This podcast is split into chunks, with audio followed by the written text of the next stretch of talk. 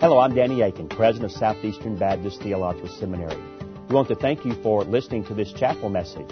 Our mission at Southeastern is to seek to glorify the Lord Jesus Christ by equipping students to serve the church and fulfill the Great Commission. We hope that you enjoy this chapel message and that you will visit our website. It's www.sebts.edu. There you can learn more about our school and what the Lord is doing here. We hope you enjoy the message. Thank you for being a part of what we're doing here.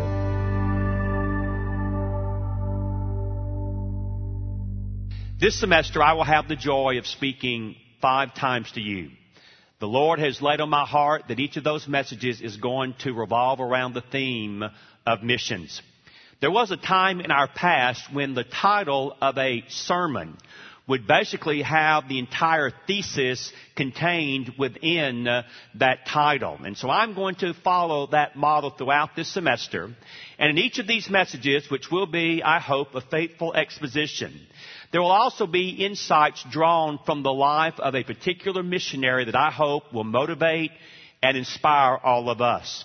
So this morning I would invite you to join me in Matthew chapter 28, beginning with verse 16 and studying through verse 20. And the title of the message for this convocation is this. The Great Commission according to Matthew's Gospel, accompanied by insights from the life and writings of William Carey with the goal of a passionate global vision for our seminary. Matthew chapter 28, beginning with verse 16, Matthew writes, Then the eleven disciples went away into Galilee to the mountain which Jesus had appointed for them. when they saw him, they worshipped him, but some doubted. And Jesus came and spoke to them saying, All authority has been given to me in heaven and on earth. Go therefore and make disciples of all the nations, baptizing them in the name of the Father and of the Son and of the Holy Spirit, teaching them to observe all things that I have commanded you, and lo, I am with you always, even to the end of the age. He may have been the greatest missionary since the time of the apostles, and he rightly deserves the honor and the title, the father of the modern missionary movement. William Carey was born in 1761 and he died in 1834. He left England in 1793 as a missionary to India. He would never go back home again. He was poor.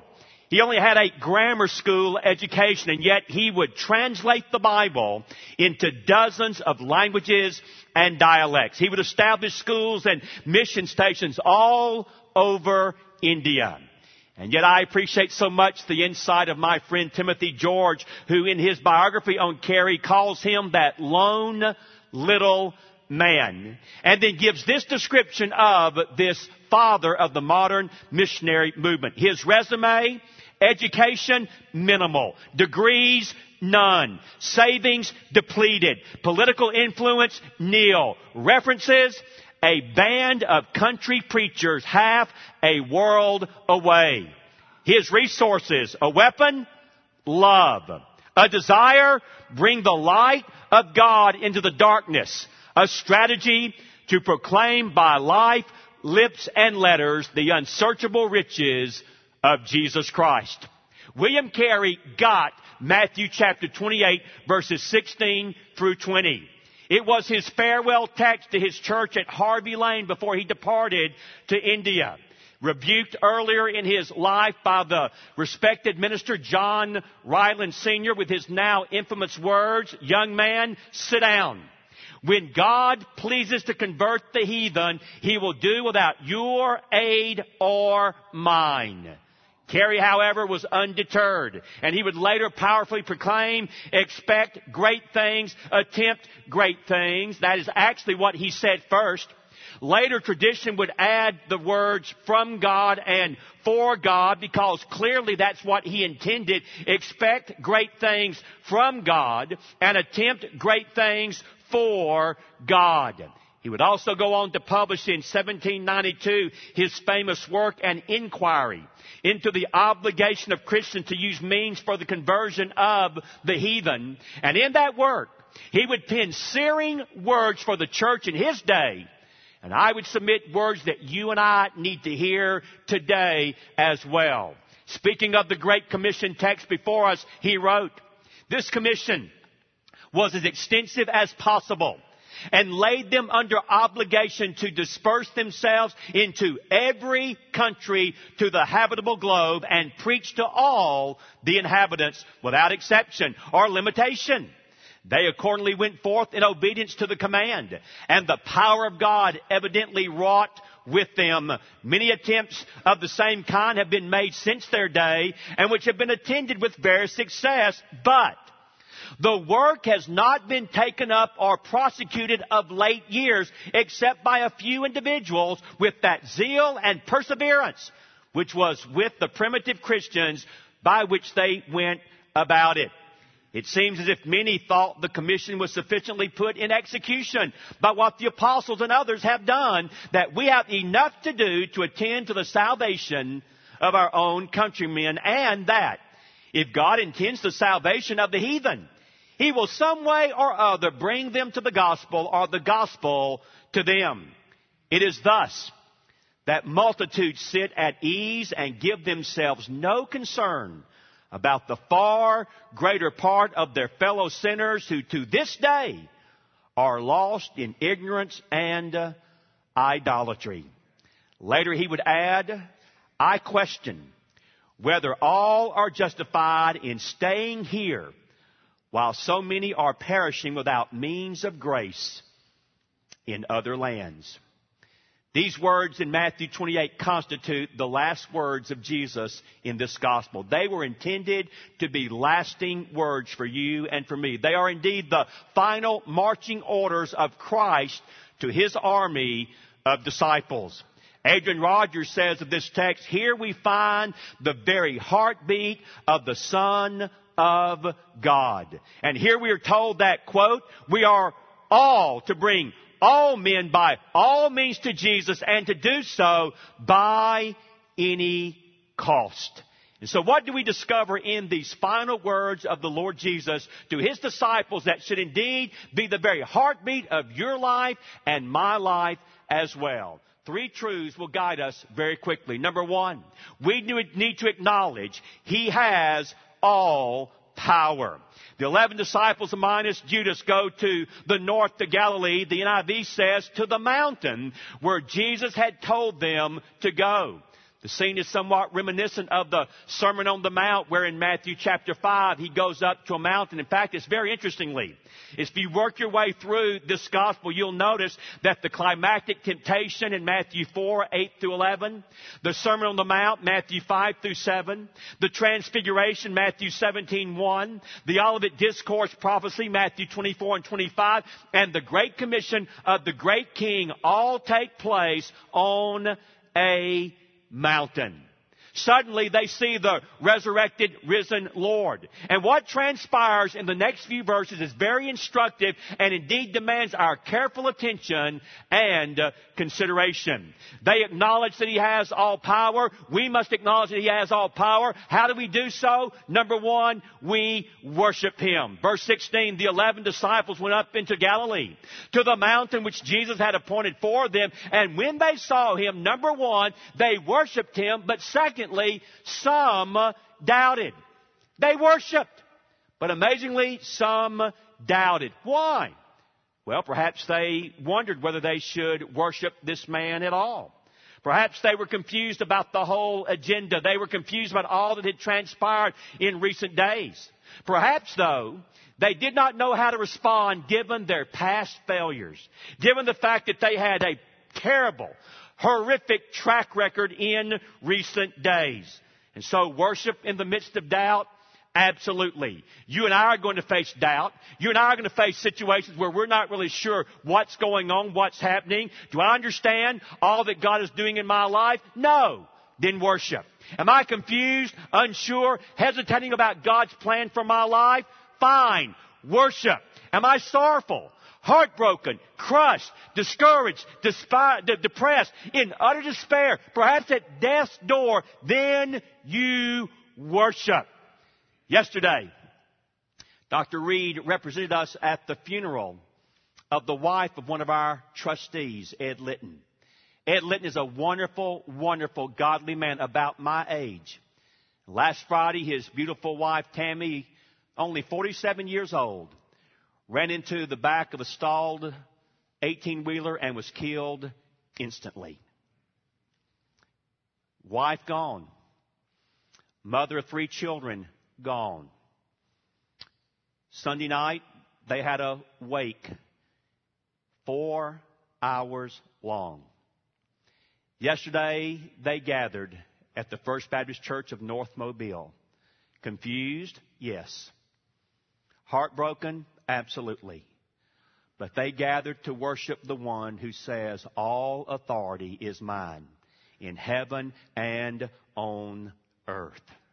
William Carey, on his deathbed, said this to the Scottish missionary Alexander Duff, quote, When I am gone, say nothing about Dr. Carey.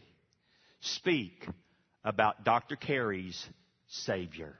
He is the Savior so worship him. But secondly, he is the Savior. He has all power, so hear him. It's interesting. Some form of the word all occurs four times in our text. And there in verse 18, you see the first occurrence where Jesus says, All authority has been given to me in heaven and on earth. It's interesting.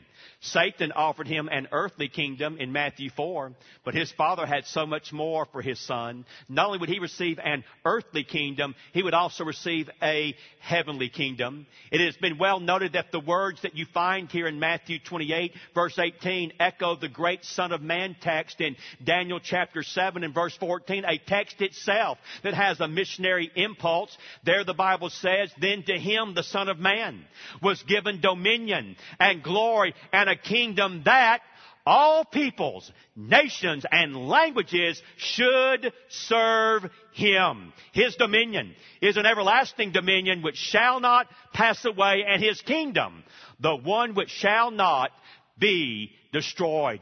John Piper, in commenting on this text, gets to the very heart of what Jesus is saying, and I quote, here we see the peak of power. Notice verse 18. Jesus says, all authority in heaven and on earth has been given to me. If you gathered all the authority of all the governments and armies of the world and put them in the scales with the authority of the risen Christ, they would go up in the balance like air. All authority on earth has been given to the risen Christ. All of it. The risen Christ has the right to tell every man, woman, and child on this planet today what they should do, think, and feel. He has absolute and total authority over your life and over cities and states and nations. The risen Christ is great, greater than you have ever imagined. So here's our witness to the world. The risen Christ is your King and has absolute, unlimited authority over your life.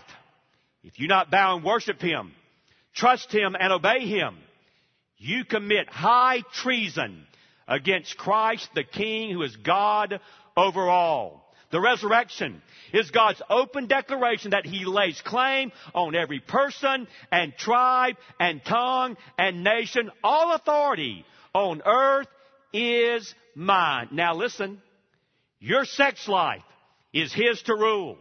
Your business is His to rule. Your career is His to rule. Your home is His. Your children are His. Your vacation is His. Your body is His. And I would add, your ministry and the location of your ministry, it belongs to Him. Why? Because He's God, you're not. We simply say, yes sir, when we receive the marching orders.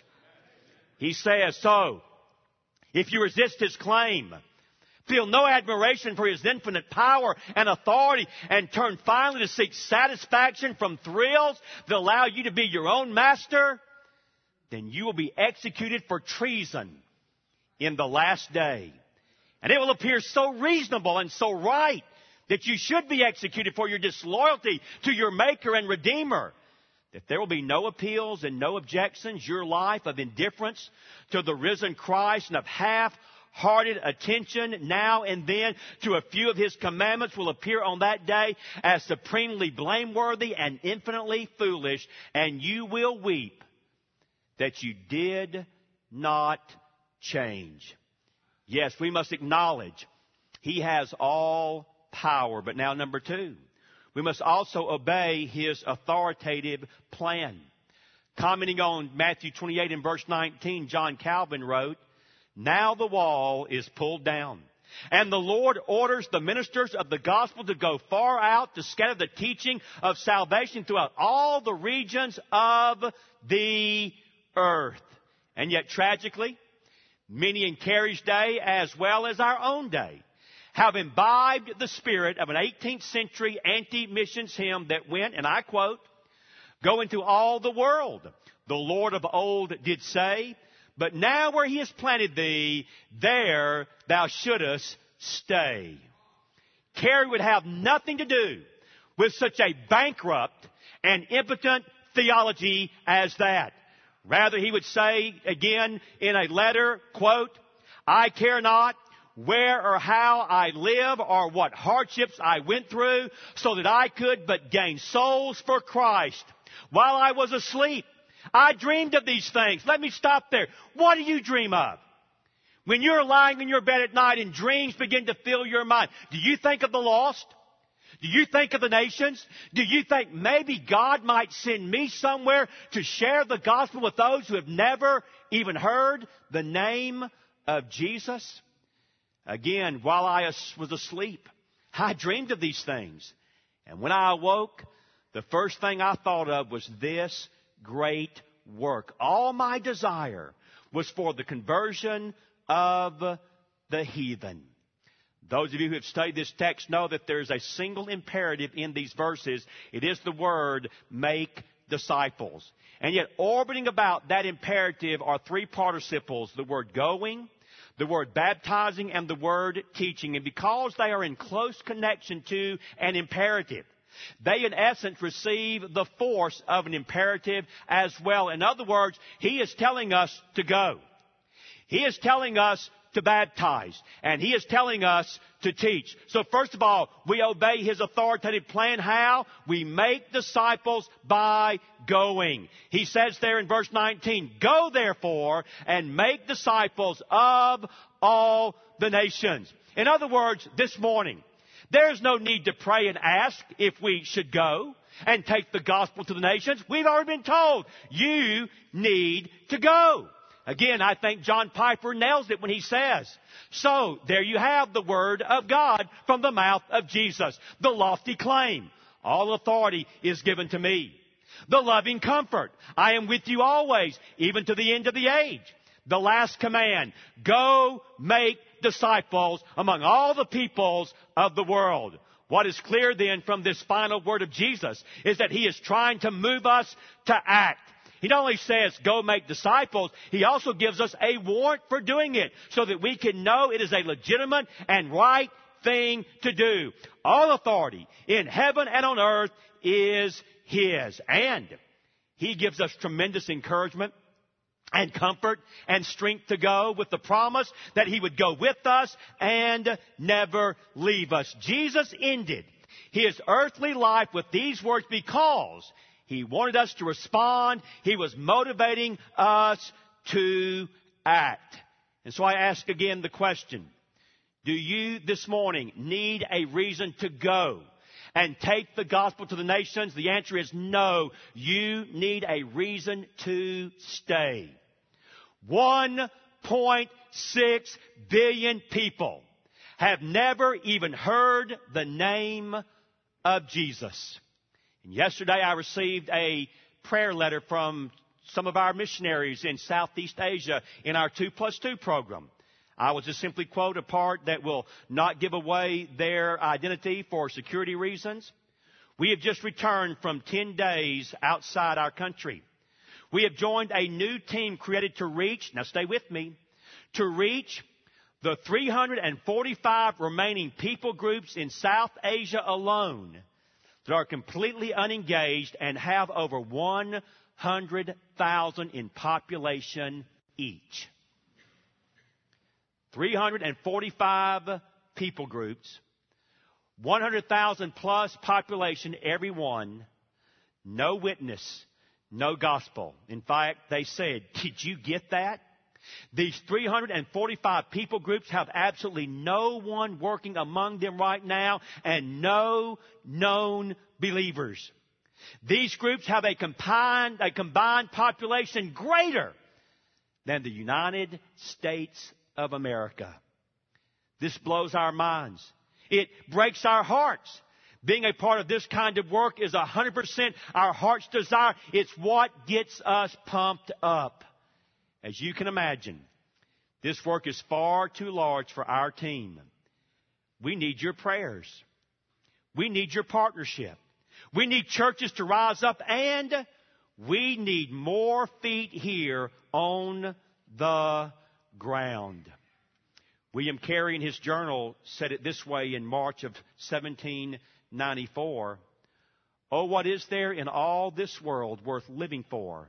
But the presence and the service of God, I feel a burning desire that all the world may know this God and serve Him. And so the Bible says, make disciples by going.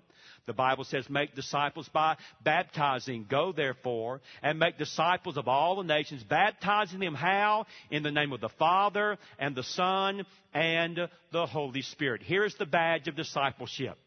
Here's where biblical profession of faith takes place. Here's where one openly identifies themselves with Christ. Baptism, immersion, plain and clear, no debate there.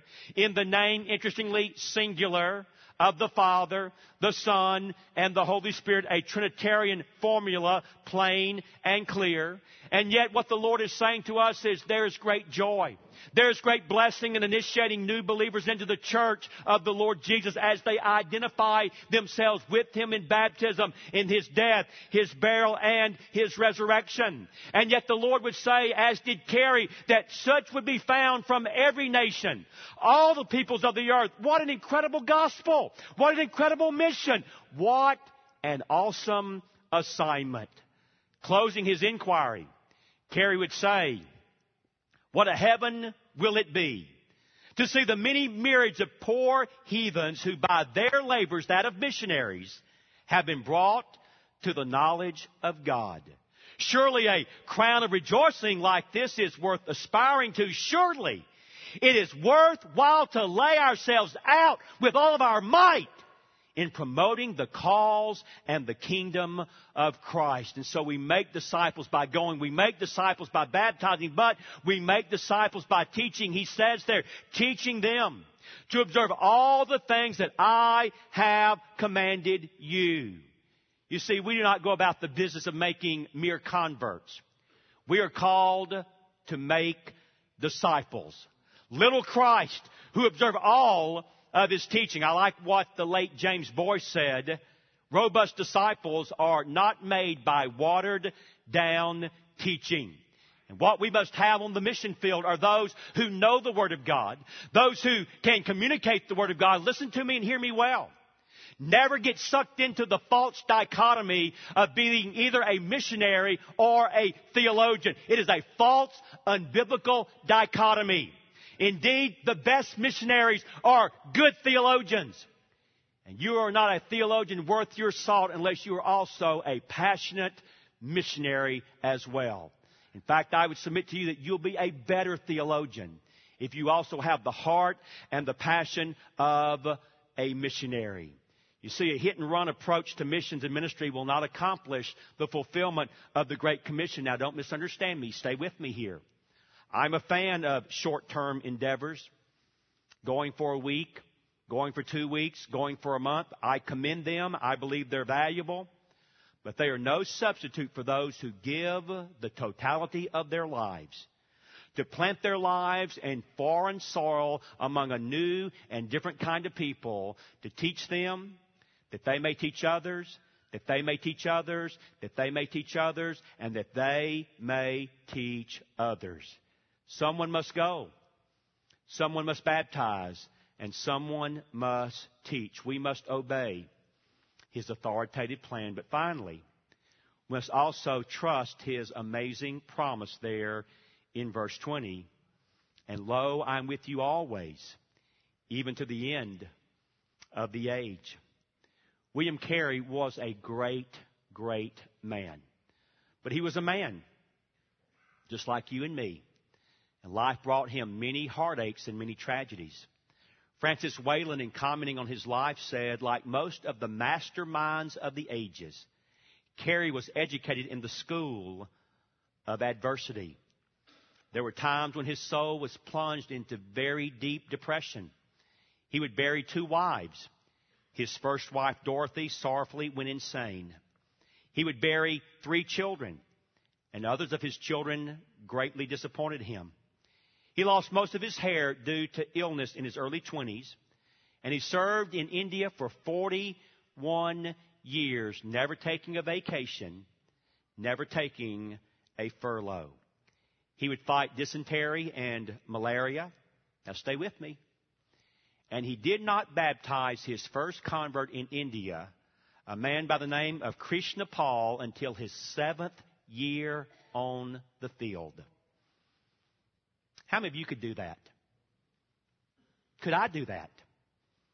Most of us whine like mules if something great doesn't happen in the first month. Six months, if nothing's happened, must not be God's will that I'm here. And so we move and we bail out and we tuck our tails and run here and then here and then here and then here. I'll tell you this. There are millions and millions and millions of Christians in India today who are glad William Carey stayed who are glad that William Carey hung in there, who are glad that William Carey did not throw in the towel prematurely. What kept him going? He makes it clear in his writings. It was Matthew chapter 28 and verse 20. You see, he had told a friend of his by the name of John Williams, pray for us that we may be faithful to the end. And he was indeed faithful to the end because he grasped the truth that first, the Lord has promised to be with you constantly. I will be with you always. And secondly, He has promised to be with you continually. He will be with you to the end of the age.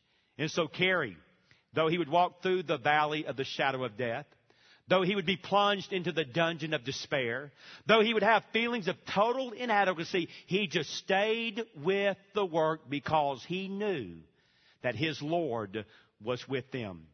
He wrote a letter to his dad. And here you see something about the greatness of the man's heart when he said, I see more and more of my own insufficiency for the great work I am called to. The truths of God are amazingly profound, the souls of men infinitely precious, and my own ignorance very great. And all that I do is for God who knows my motives and my ends, my diligence or negligence. When I, in short, compare myself with my work, I sink into a point, a mere despicable nothing. I'll tell you this. May God raise up more nothings like William Carey among this student body and this faculty in the days ahead. William Carey was a man like you and me. He experienced depression. He experienced discouragement. He had the same trials and difficulties that we do. From his journal, August the 27th. Nothing new. My soul is general barren and unfruitful. Yet I find a pleasure in drawing near to God and a peculiar sweetness in His holy word. I find it more and more to be a very precious treasure. August the 28th through the 30th. Nothing of any importance except to my shame. A prevalence of carnality, negligence, and spiritual deadness no heart for private duties. Indeed, everything seems to be going to decay in my soul, and I almost despair of being any use to the heathen at all. August 31 was somewhat engaged more than of late in the things of God, felt some new devotedness to God, and desired to live entirely to Him and for His glory. Oh, now stay with me. Oh, that I could live always as under His eye. Feel a sense of His immediate presence. This is my life, and all besides this is death to my soul. G. Campbell Morgan was reading Matthew 28, 20 to an 85 year old lady. Finishing the verse, he said, uh, That is a great promise. But she looked up at him and with the light of sanctified humor said, that is not a promise at all. It is a fact. Oh, that the church of God could remember that fact. And so I move to close. Matthew 28 begins with a resurrection, but it ends with a commission. The words are weighty.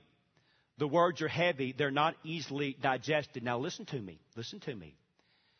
This is a text that would naturally lend itself this morning to a rather emotional, even high pressure invitation. But I'm not going to do that. Because I do not want from any of you an adrenaline response. I want a cardiac response. I want a response that comes from your heart. A heart that has carefully considered these words. A heart that has carefully weighed the one who voiced them and then a decision as to what will I do in response to this great commission that the Lord has laid on me. Carey, again in his inquiry, said it so beautifully. I quote, a Christian minister is a person who is not his own.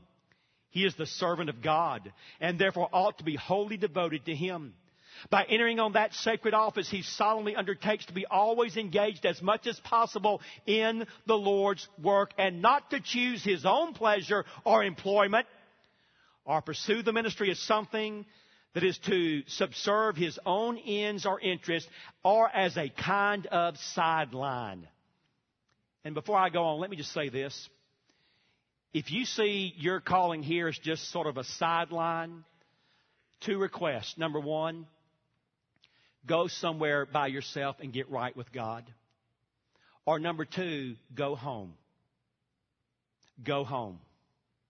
What we do is not a sideline. What we do is mainline. It is the most important, crucial work on the globe.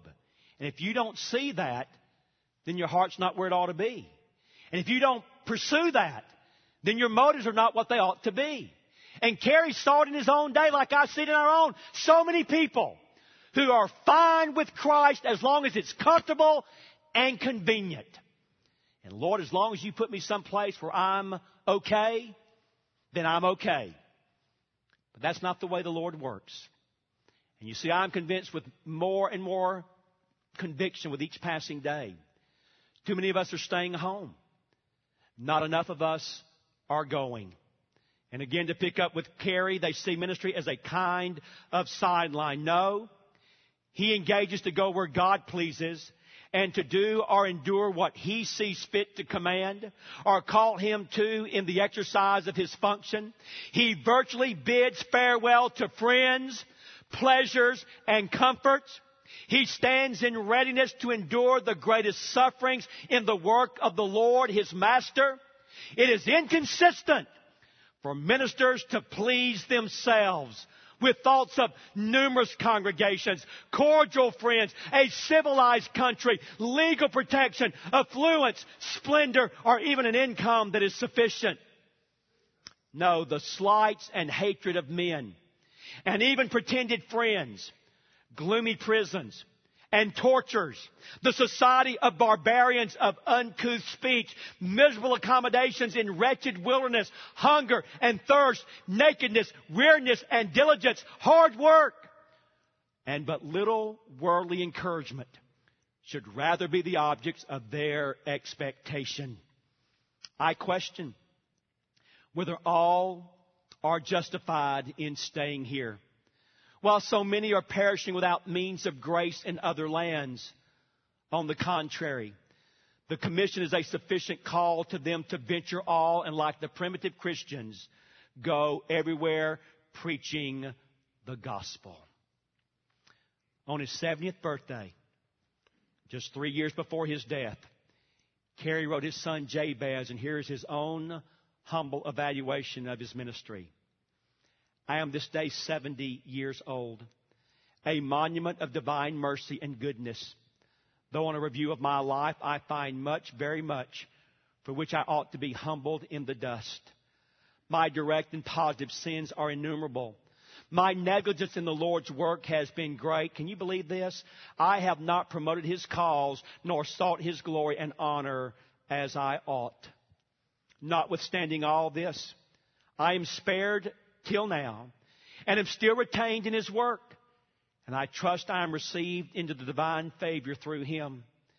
I wish to be more entirely devoted to His service, more completely sanctified and more habitually exercising all the Christian graces and bringing forth the fruits of righteousness to the praise and the honor of that Savior who gave His life a sacrifice for sin. He died on June the 9th, 1834. And on his tombstone in Serampore, India, would be these simple words A wretched, poor, and helpless worm, on thy kind arms I fall.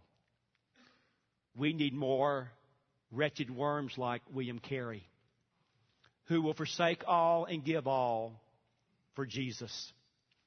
Southeastern Seminary has a wonderful relationship with the International Mission Board. Dr. Rankin says this school is sending them the very best. He said, just keep them coming. And last year he issued a statement about our school, and I think it will bless you and encourage you. I close with it. The increasing number and consistent flow of missionary candidates coming from Southeastern Baptist Theological Seminary for service with the International Mission Board indicates a passion for missions that permeates the campus. Southeastern has emerged as a preeminent equiper for Great Commission fulfillment, not only in the training of future missionaries, but those who go to the pastorate, serve on church staffs, and in other areas of ministry are impacted and influenced by a focus on missions through studies in every department and every academic discipline. I think we're doing well, but I believe we can do so much better. And I know the Lord Jesus deserves so much better. Thank you again for listening to this chapel message from Southeastern Baptist Theological Seminary. If you are thinking about theological education on the undergraduate or graduate level, including doctoral studies, we hope that you consider us. If you also find these chapel messages encouraging and a blessing to your walk with Christ, we hope that you will consider financially supporting Southeastern. Our graduates are literally serving the kingdom across this globe, working to carry the gospel of Jesus Christ to a lost dying world. Your gifts will help to train more, and they will serve as a worthwhile investment in God's kingdom. You can find more information about attending Southeastern or supporting us financially at www.sebts.edu. We covet your prayers and trust that God will bless every good work you do for His glory. Thank you for joining us in our chapel services.